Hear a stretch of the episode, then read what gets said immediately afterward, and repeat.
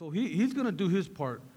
But what I have found is people do not understand how to follow the leading of the Holy Spirit.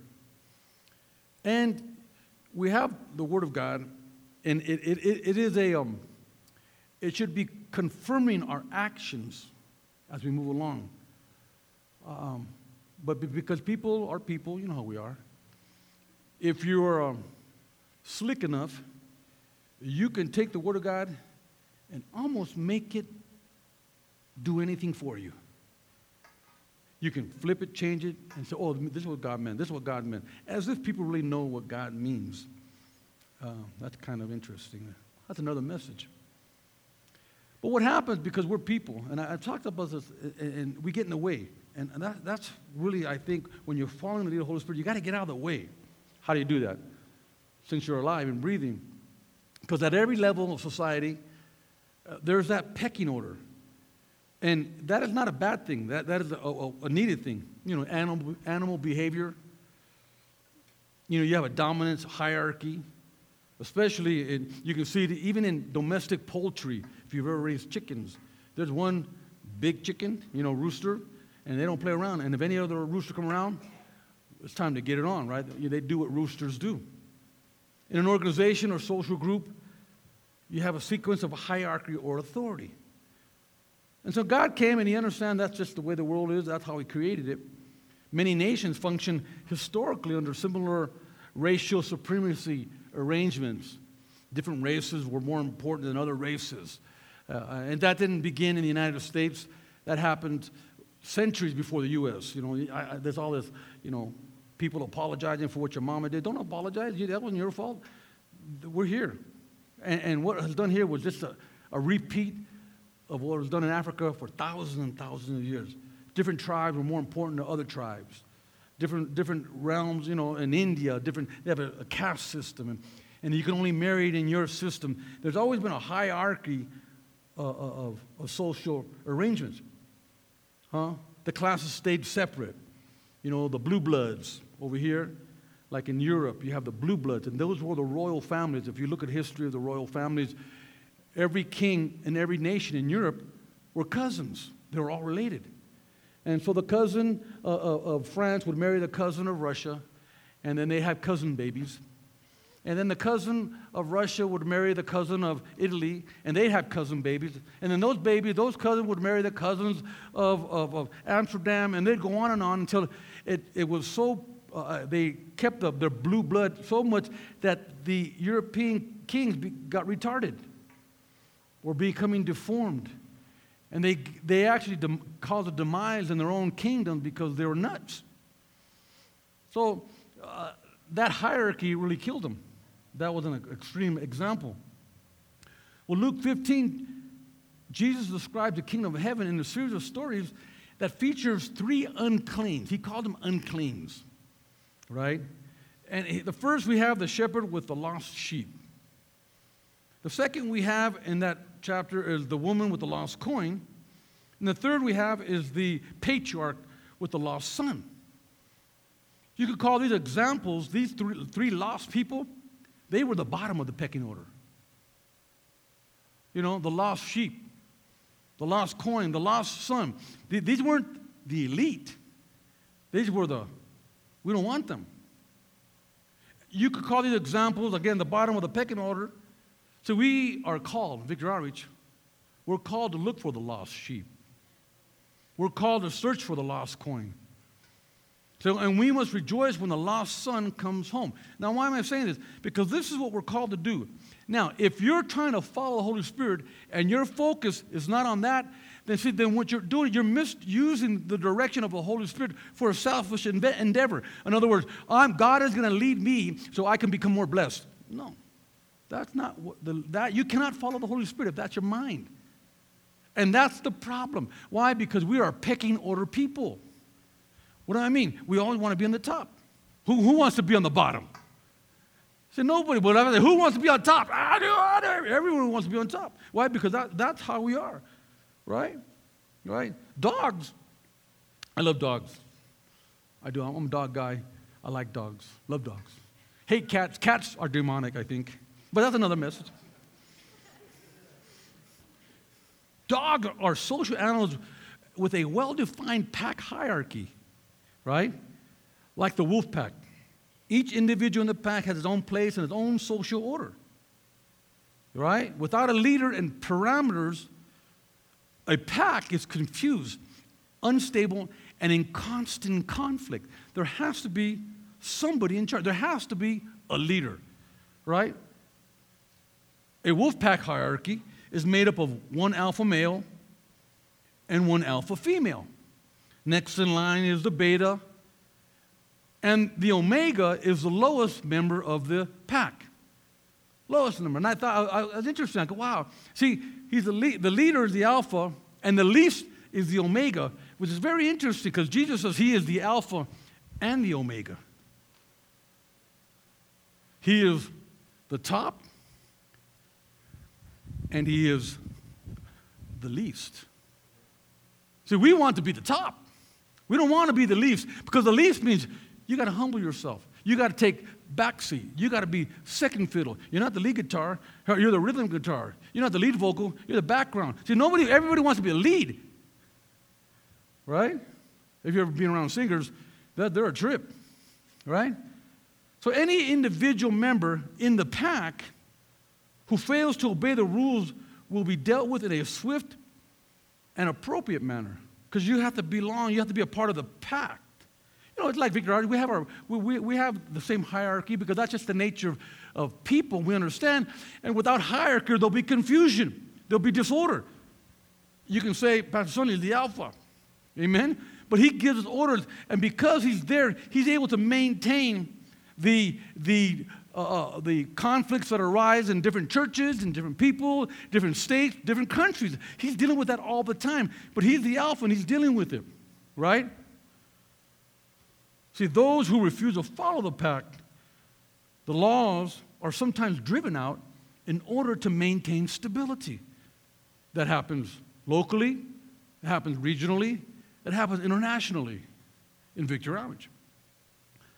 See, uncaring or rather, let me say like this before I say this. Most people want to peck their way to the top. And it's not a bad thing, right? Because that's, God gave it to us. We, we are pack animals, right? We have that in every organization, in your family, right? The oldest son or the oldest daughter or whoever is in charge, right? And when you're the, I was the youngest, I was never in charge. Man, I go, darn it, I can't get to do nothing. Because I had older brothers, older sisters, and whatever they said, and if I complained in front of my mom and dad, and I did, try to get my way, I might get my way when mom and dad was there, but I learned real quick, I better stop because when mom and dad ain't there, I'm to get the snot beat out of me. You know what I mean? So I, I got to stop it because I was, I was the omega, right, in the family. Right? So, I'm saying this most people want to pick their way to the top, but here's the problem. Uncaring, well, here's the problem. When you peck your way to the top, most people are also uncaring of the damage done to others in the process. That's the issue. And see, God has to deal with that in all of us. The kingdom of heaven teaching, that which Jesus offered us, asks us to stand firm against this tendency. Right? However, the, this whole thing. Like I remember the first time I heard it, the last shall be first ideal. Have you ever, you know, you heard that? The last shall be first ideal. This was possible, to me, was possibly one of the toughest teachings that Jesus brought towards me ever. The last shall be first. What? I was always taught, be the top dog, be, be you know, competitive, man. Boom, get out of my way. I'm to make it. And, and, we were cool with it. All of a sudden, Jesus said, stop that. The last shall be first. Whoa. See, nothing in our society supports that.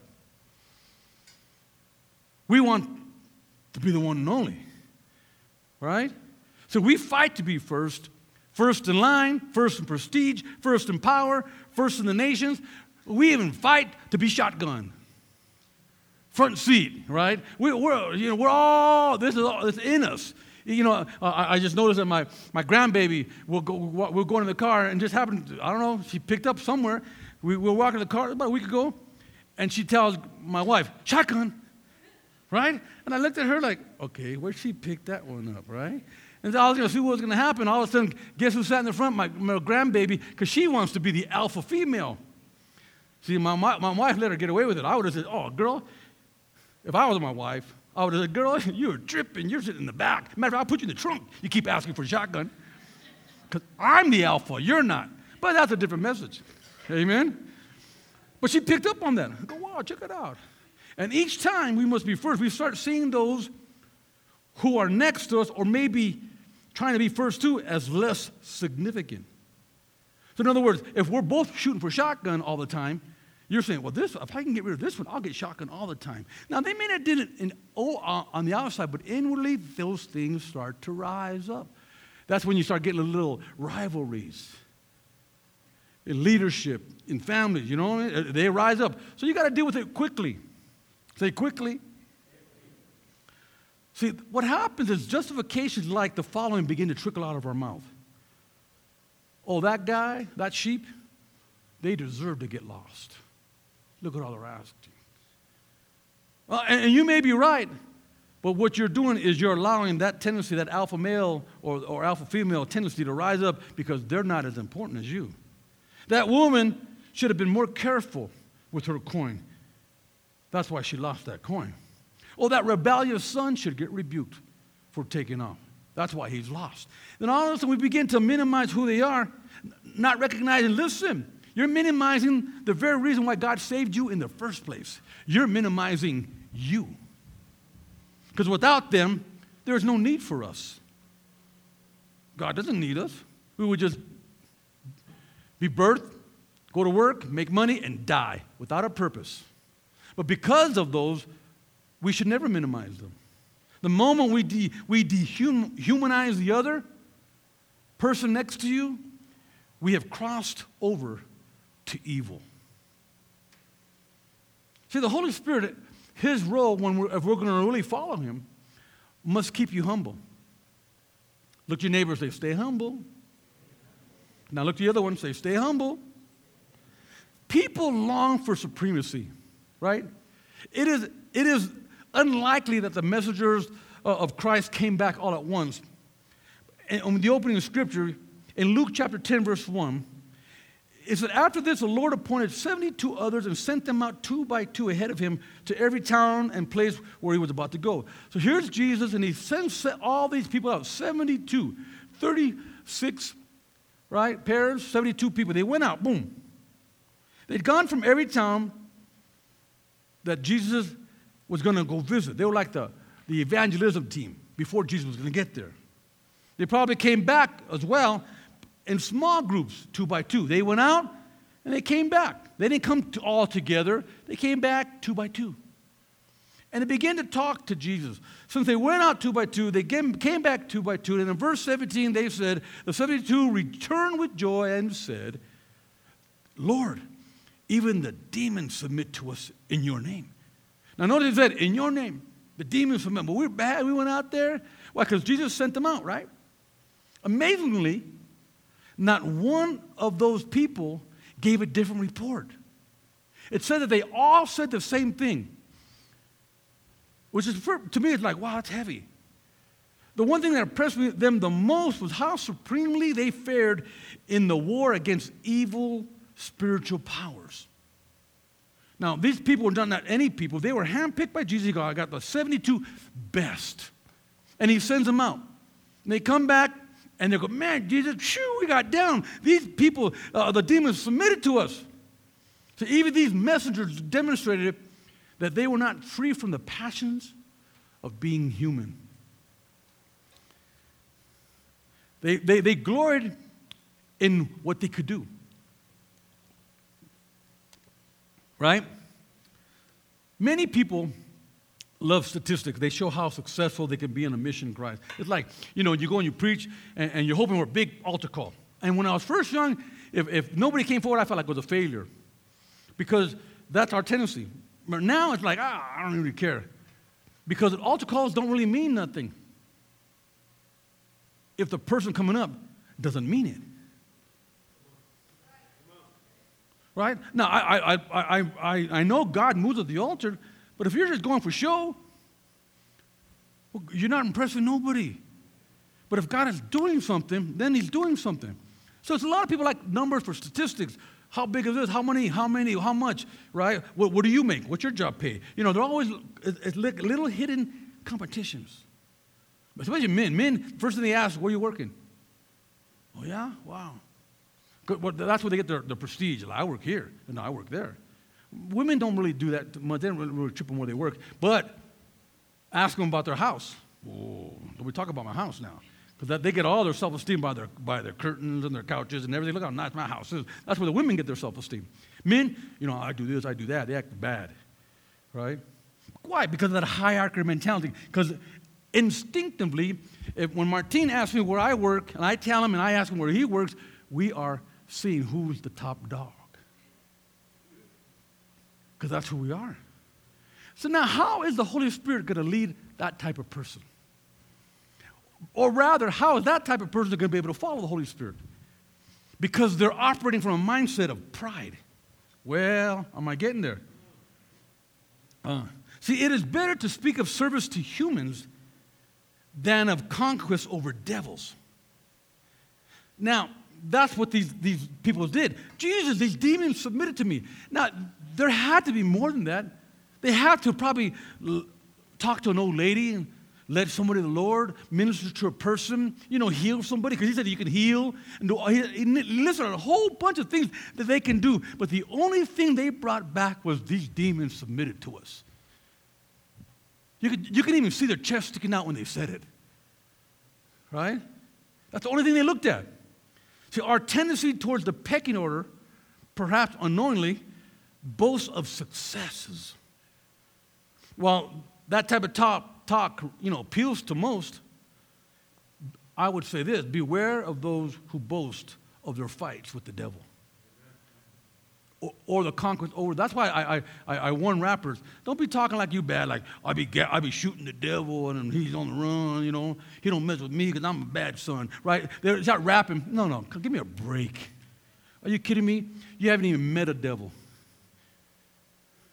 right? Because I'm going to let you know some rap music doesn't scare the devil. Mm-mm. No.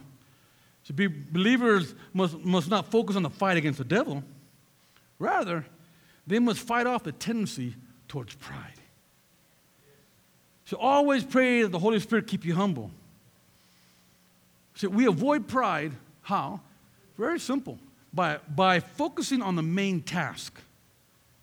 What's the main task? Because we're, we're, we're, pride people, right? Luke chapter 10, let's go back on verse 1 and 2. Before he sent them out two by two, and he he sent them. He, verse 1 reads like this After this, the Lord appointed 72 others, sent them out two by two ahead of him to every town and place where he was about to go. He told them, The harvest is plentiful, but the workers are few. Ask the Lord of the harvest, therefore, to send out workers into his harvest field. See, there, there it is. Boom.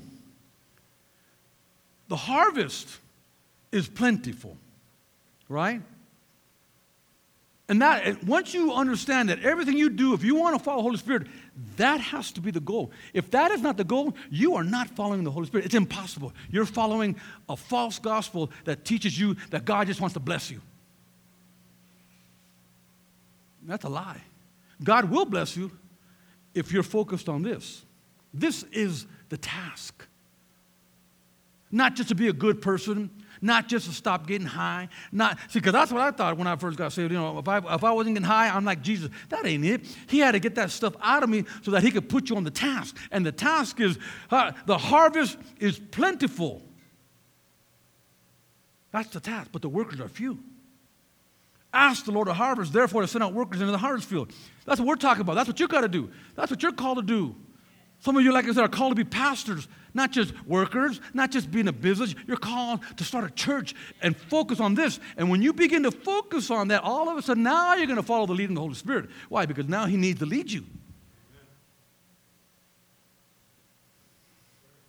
So our mission is not to fight the devil. Our mission is carrying out the Lord's will. Jesus had not given them a specific command to engage and fight against evil spiritual forces. He said, he's talking about the field, and he said, Look, now I'm going to send you out of authority, and this authority that I'm going to give you, you're going to be able to do a lot of stuff. He was kind of warning them. You're going to be able to tread on snakes, scorpions, you're going to be able to heal the sick, demons uh, uh, uh, will submit to you, but that's not why I'm giving it to you. I'm giving it to you because the harvest is plentiful. Go ahead of me because I'm coming, lay the groundwork, and we're going to win souls. See, now that's Jesus doing it. He's there in person. Jesus is no longer here. So who's, who's going to cause us to go that way? That's where the Holy Spirit comes in. The Holy Spirit will begin to speak to people's hearts and says, okay, I'm going to send them out ahead, send those out ahead, send those out ahead, because the Holy Spirit now is leading us and guiding us to those places. That's how we, we follow the Holy Spirit. He's not going to lead you to the Lincoln dealer to buy a Lincoln Continental, although uh, that'd be nice to get one, but that's not what he does. You do that on your own. You know how you do that? Go get a brochure, get online, and begin to research and ch- pick out your car. You don't need the Holy Spirit for that. That's you. But when we're talking about the Holy Spirit leading you, he's going to lead you into the harvest field. Why? Because the, the harvest is plentiful and the workers are few. Now you're learning to follow the Holy Spirit.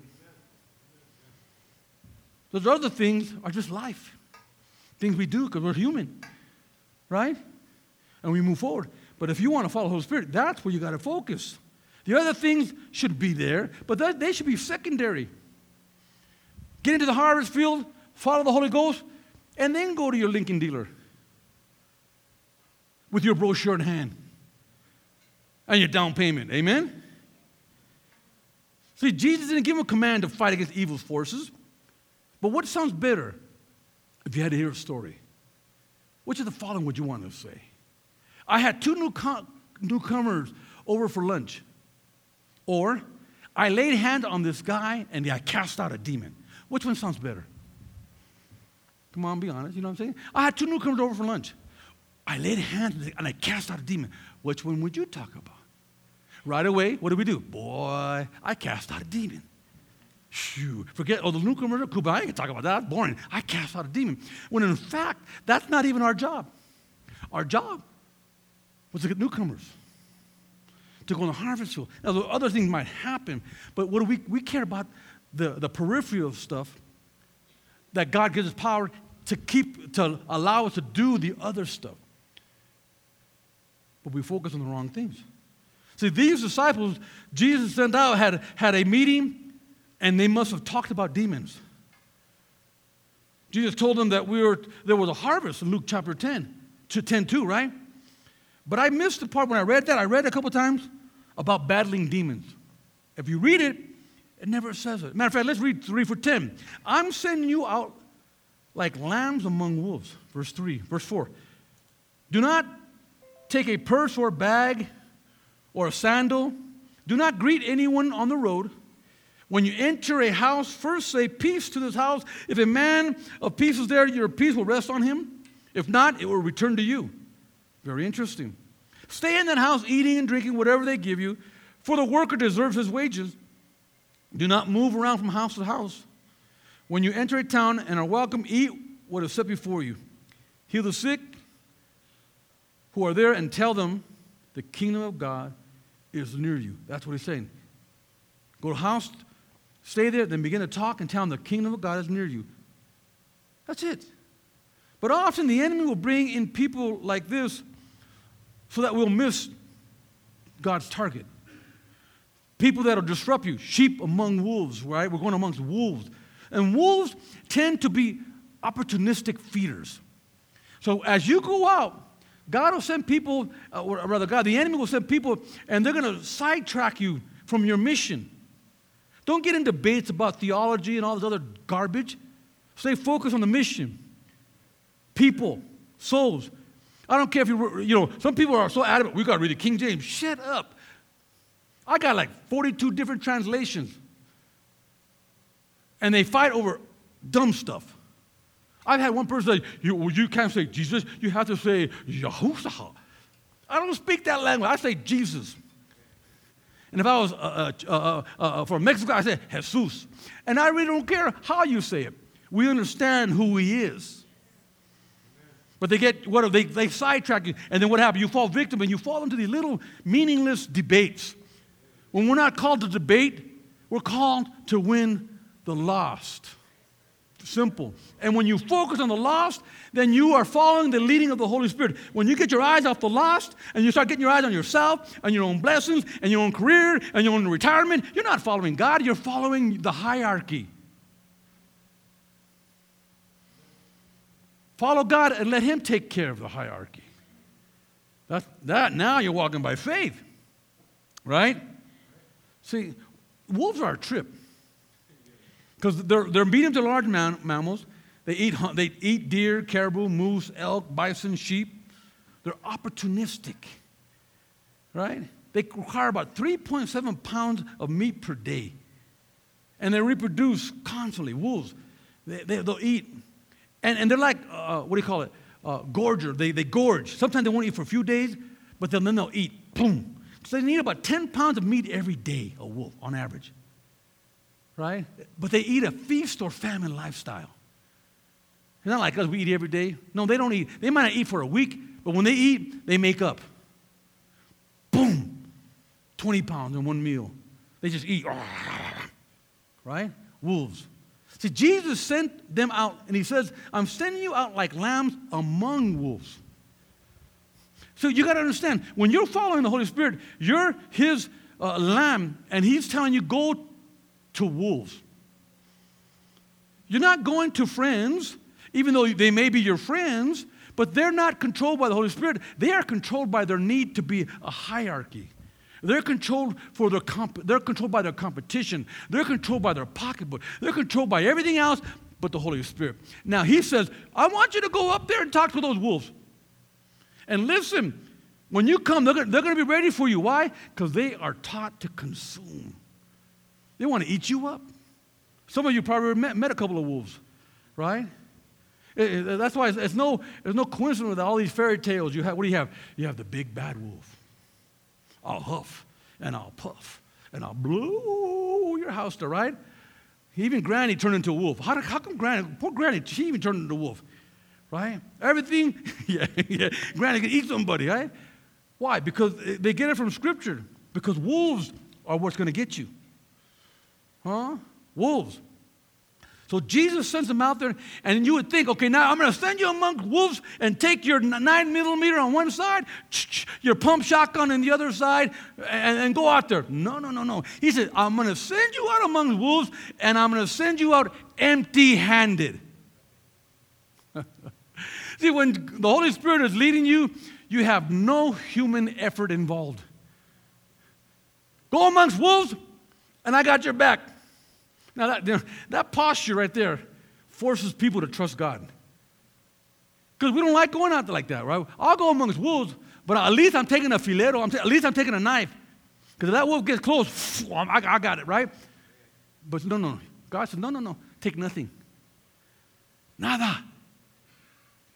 See, this, again, this posture will force you and I to trust God to provide.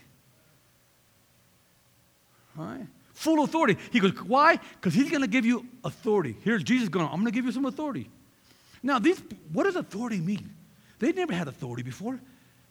And he goes, don't take a tunic, don't take no money, don't take nothing. Go out there, here's full authority. See, if we begin to take what we need to protect ourselves, the more you take to protect yourself, the less authority you gain. See, people say, I want the authority and I want the guns too. I want the authority and I want the bank account too. I want the authority. Mm, you might get those later on, but if you want to take a step of faith, you can't have all of that. You got to go empty handed and trust God. He says, full authority to heal the sick and tell them the kingdom of God. Enter into a house, stay at the house. Remember, Jesus said the harvest is plentiful. Go look for the lost coin. Go look for the wandering sheep. Go look for the prodigal son. Why? Because people are waiting for you. Now, I'm telling you, I'm not telling you this to make you feel bad, but when's the last time you were looking for somebody lost? See, and if you're not in that posture, continually looking for somebody lost, there's no way you can follow the leading of the Holy Spirit. There's no way. You could come to church and you could get bored by my sermons. Church will get boring eventually because you'll be, oh, church is boring. Oh, the, even the worship team there, they didn't, they didn't have, man. Did you hear Jasmine? She couldn't hit a note. Today, her voice was off. Was like, I heard you hear the, Arr. I thought that was the rooster the pastor was talking about. Cock-a-doodle-doo. And all of a sudden, uh, every flaw, every, everything bad about the church begins to rise up, and you begin to poke, notice every flaw, every mistake, everything. Why? Because you're not no longer following the leading of the Holy Spirit. You've just been coming to church. And listen, if all, if all I did was come to church, I'd get loaded. No, I had to focus on the mission, what God's called me to do. And as long as I focus on the mission, that doesn't happen to me. Why? He says the harvest is plentiful. But the workers, God's talking about us, are few. And God, the Holy Spirit wants to lead us. Amen? See, our central mission is reaching the lost. He who sends us prepares the hearts to be reached. He wouldn't send us and tell us unless there was somebody prepared.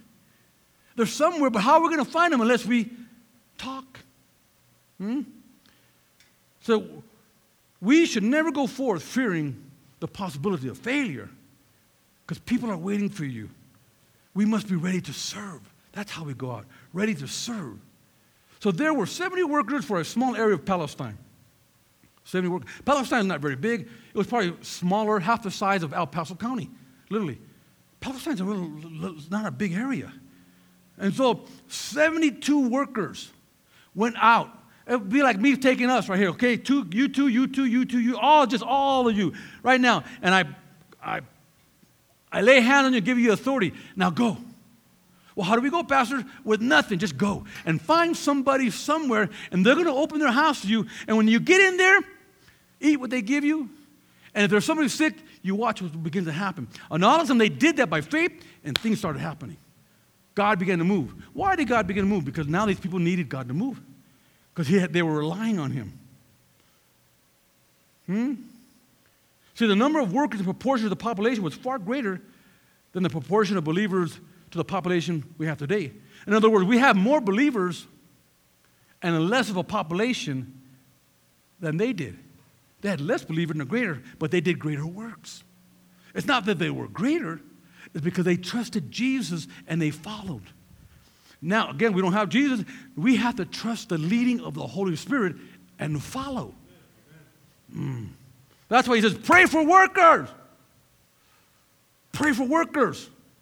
Our mission now is, is as the mission of these 72 prepare the way for him.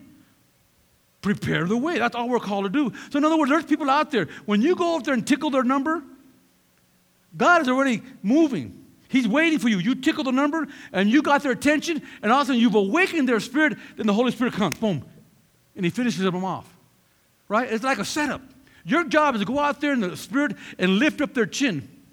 Right? So when the Holy Ghost comes, He can boom, give them an uppercut. But somebody's got to go lift up their chin. You get out there. And you don't have to be all deep he didn't tell him to give him Bible study. He didn't tell him to break out the Greek, or the, the Hebrew, or the Chicano. He said, just go out there and tell him the kingdom of God is near. That's all, and really, that's all you got to do. You go out there, you know what? The kingdom of God is near. Why? Because I'm here and I'm bringing the Holy Spirit. And what, what you talking about? Yeah, the kingdom of God near. God wants to touch you. God wants to save you. God wants to deliver you. God wants to heal you. You could be going to talk like that. People will think you're crazy, but the ones that the Holy Spirit is setting up, their chin will lay, raise up for that knockout punch. Boom. See, but God needs you to lift their chin. Huh? That way they can get chin checked. So we preach Jesus. They were sent out with authority. Jesus, the verb he used there is apostoleo, it means I send you. There was an authority, an exousia attached to his command. I'm going to send you, apostoleo. Jesus used the same verb when he sent out the 12. In Matthew 10 5, Jesus sent the 12 right? And he says, as you go out and preach, he told them to do the same thing preach that the kingdom of heaven is near. That's it. That was their job. And see, nothing changes. We get all deep and say, oh, we have this, the, this great church and, and, and the worship team, and we're seeker friendly, and we'll take care of your needs. No, no, no, no, no, no, no, no. Those things we may do, But that's not what we preach. We preach that the kingdom of God is near, it is at hand. You can have the kingdom of God. That's our message. See, it was the same word Jesus used to indicate his being sent by the Father. Hmm? Luke 9:46 reads, Whoever receives this child in my name receives me, and whoever receives me receives him who sent me. For the one who is the least among you, the least, this is the one who is the greatest. So he, he, he comes around the hierarchy again. He wants the least. And he says, if they receive you. Now, when I go out and I talk to people, now people aren't aware. They don't know. I know. They don't know. But if I meet somebody new, come to newcomer church, and I come and you receive me, because of who I am and where I stand in Christ, because you received me, you've just received God.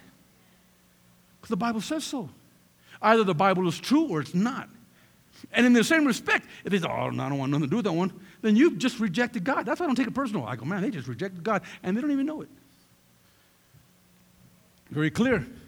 Scripture don't lie. Whoever receives this child in my name receives me. Whoever receives me receives him who sent me. For the one who is least among you all is the one who is the great. So again, Jesus is breaking the hierarchy. Don't go for the top dog, go for the lost. You got to go for the lost. See, authority, there was a special authority granted to the 12. I'm coming in for landing, promise. First, they had to put their power under subjection. Why? They were given authority. They did nothing to receive it, they were given it. They simply showed up. So it appears that these 12 learned the lesson of the 72. This is later on. He went from 72 and he broke it down to 12. So we figure out how did Jesus figure out the 12? It wasn't by mistake. He didn't say, oh, this is one. Ooh. No, it was very practical. He got 72 disciples and he's seen who's the best ones. And the ones were fakes and frauds and full time broads. He said, no, not that one, not that one, not that one, not that one, not that one, that one. So he whittled down 72 to 12. Boom, all of a sudden he had 12. So we, we need to raise disciples. Jesus raised disciples. We got to raise disciples. We need to raise disciples. Because uh, our job is to raise disciples. Disciples. The problem is people don't want to be discipled. Why? Because when, you know what a disciple means? It means I get to get all in your Kool Aid. Now, not everybody's going to be disciple. Most of you are just going to be church members. Oh, God bless you. Praise the Lord. But there's going to be some. God's going to put a call on you. And you're going to be discipled. And just like Jesus got in, got in there, his disciples' Kool Aid, it's my job to get in my disciples' Kool Aid. But not everybody's going to be my disciple. Most will just be peripheral church members. And God bless. That's great. We, we need that. But if we're going to take the world, if we're going to reach the lost, I need disciples. That's all I need. Right? So they were given authority, they showed up, and they learned from the first 72. In Matthew 10 18, he goes, Heal the sick, raise the dead, raise the dead. That's heavy. How come no dead people ain't raising no more? Because ah, most people don't go out empty handed and need them to get raised up.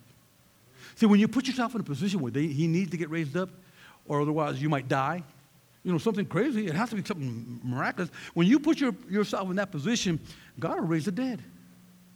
But He's not just going to raise the dead just so like you can look bad. Look, I raised the dead. I'm bad. Uh, hey, that's not His gig. If He needs to, He will. If He don't need to, then He, sh- he shouldn't. Because all it does is raise our, our, our expectation of ourselves. Right? See, even our freely given authority, He gives it to you. Nothing we did, right? It demands a sacrifice of faith. Gosh, I hope you understand what I'm saying. Everyone's sacrifice is unique. We're all different. I had a sacrifice. You, Everybody's got to have their own sacrifice. But there must be a deep essence of faith to it. Now, notice the faith step Jesus required of these 12. Remember, they learn, he learned, they learned, but notice the faith step. Verse 9 of Matthew 10. Do not acquire gold or silver or copper for your money belts. So he says, go broke. I, that's why. Why do you think I read this and I said, man, this guy's a trip. And I'm talking about Jesus. I go, this guy's man, this guy's a trip. You know, you know, I because I, I, had a, word in mind. I go, he can't. That's, that's impossible. What is he talking about? So anyway, when I read it, I said, okay. We come to Colorado Springs. We had no money. I had no car, and I had no place to live. And I brought my three kids to that. Jose and Larry. We had nothing. Nothing. We, I didn't know what I was going to do. But, but because I took that step of faith, ah, I learned something. I obligated God to move on my behalf. Now, listen, don't do that unless you're called and you're approved by somebody. Hopefully, it's me. Because if you do it on your own, you're going to probably end up being homeless and get mad at God because you had presumption, not faith. Because faith has to be done under authority. And that's where we'll, we'll get to, right? So he tells them, let's get back here. Where am I at? No, no gold, no silver, no copper for your money belts, or a bag for your journey. So he tells them, don't even take your suitcase. Nada. Or coat, or sandals, or staff. For the worker is worthy of his support. He's saying, now you watch how I'm going to take care of you. You just go and do and watch me move. If we clearly look at the scripture, it makes no sense. Are you with me?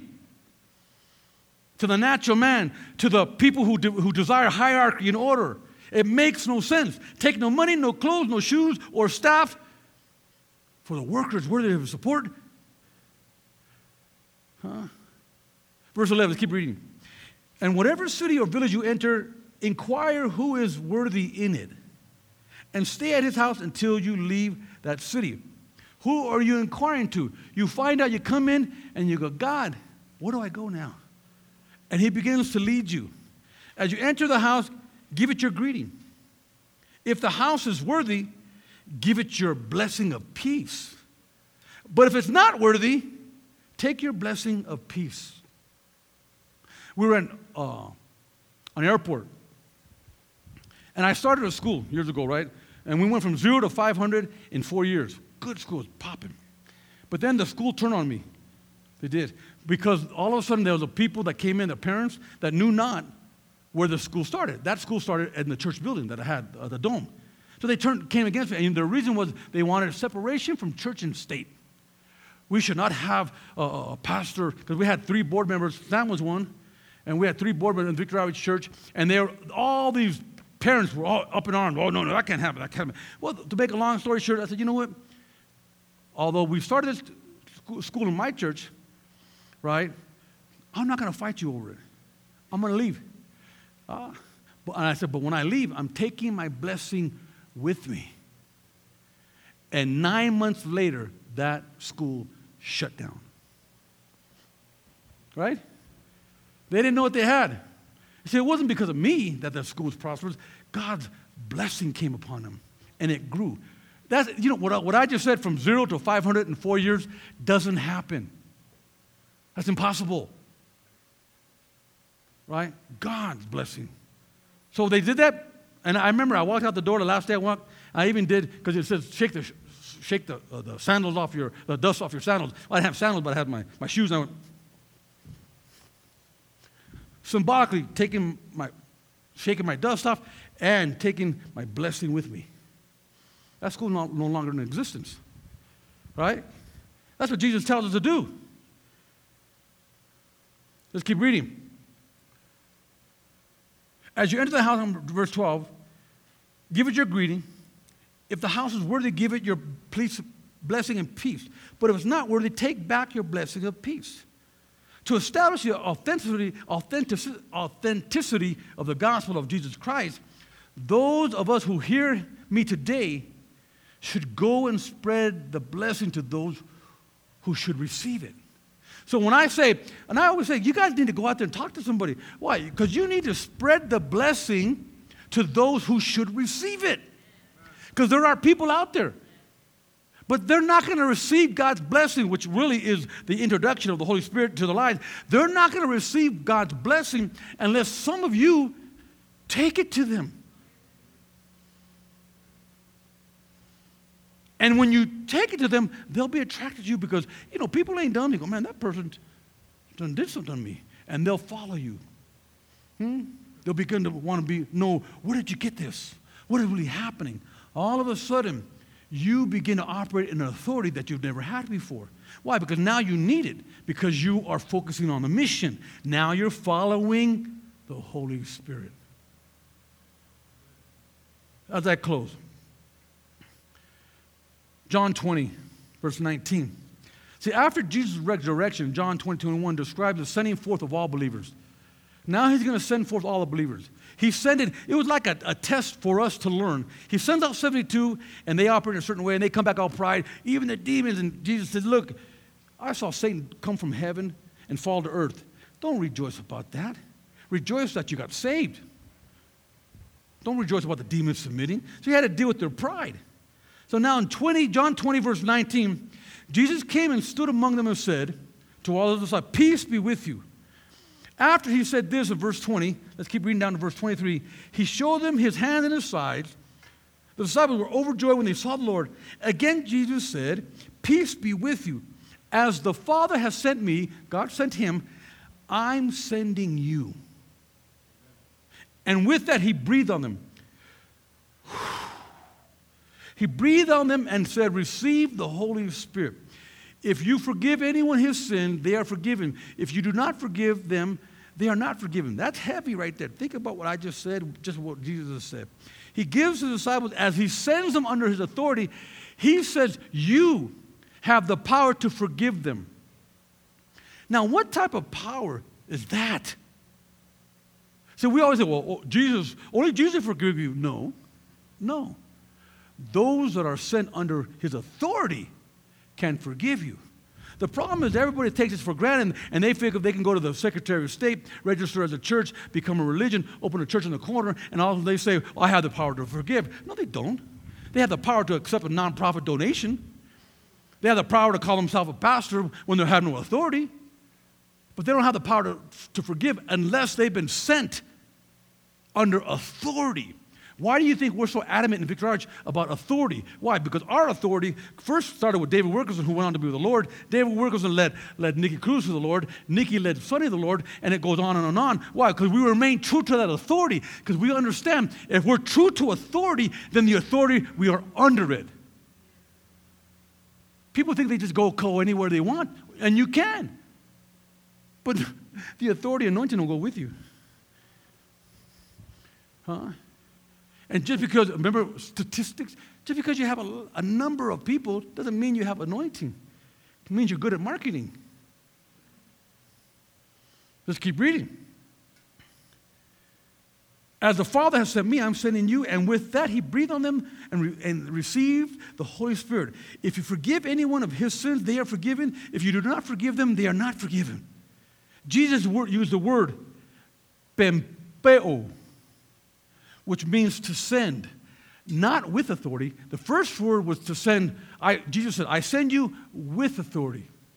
It's like you had a, I send you with, the, with something.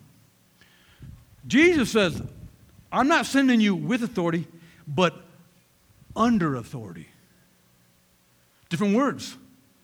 Same actions to the natural, different meanings. Because many people can come with authority.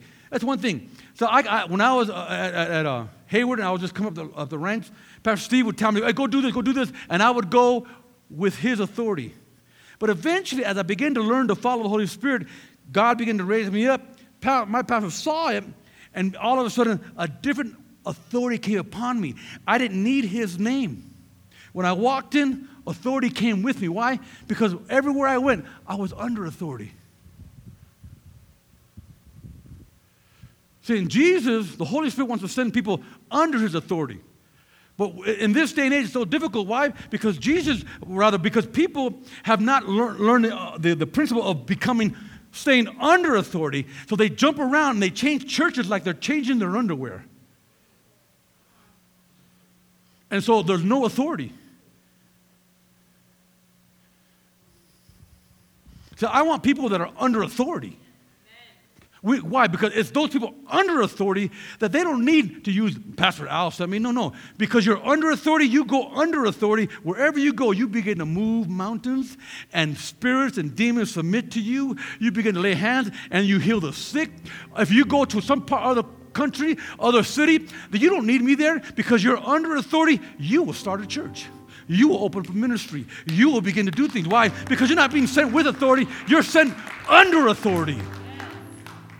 Big difference.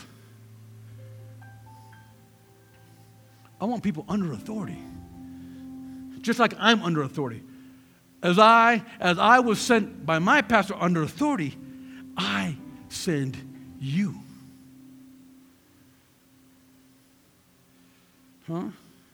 Now, as I close, be careful. Don't get all proud over the authority. Stay humble and rejoice that you're saved. That's it. 10, Luke 10 21.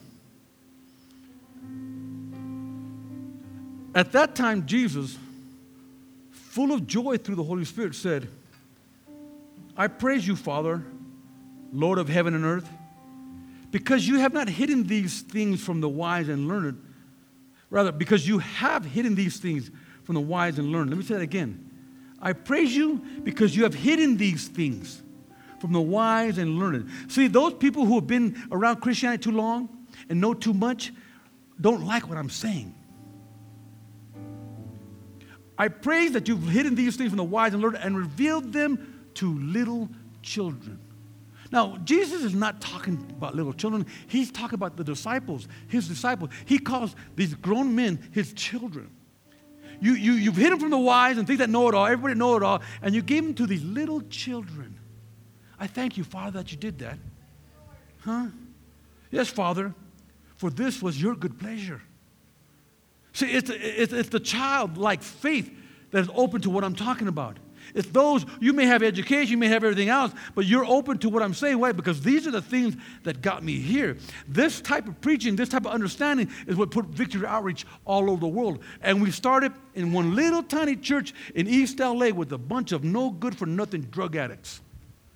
And those no good for nothing drug addicts turned the world, changed the world, changed the people. Why? Because we have we did we just believed. We believed it.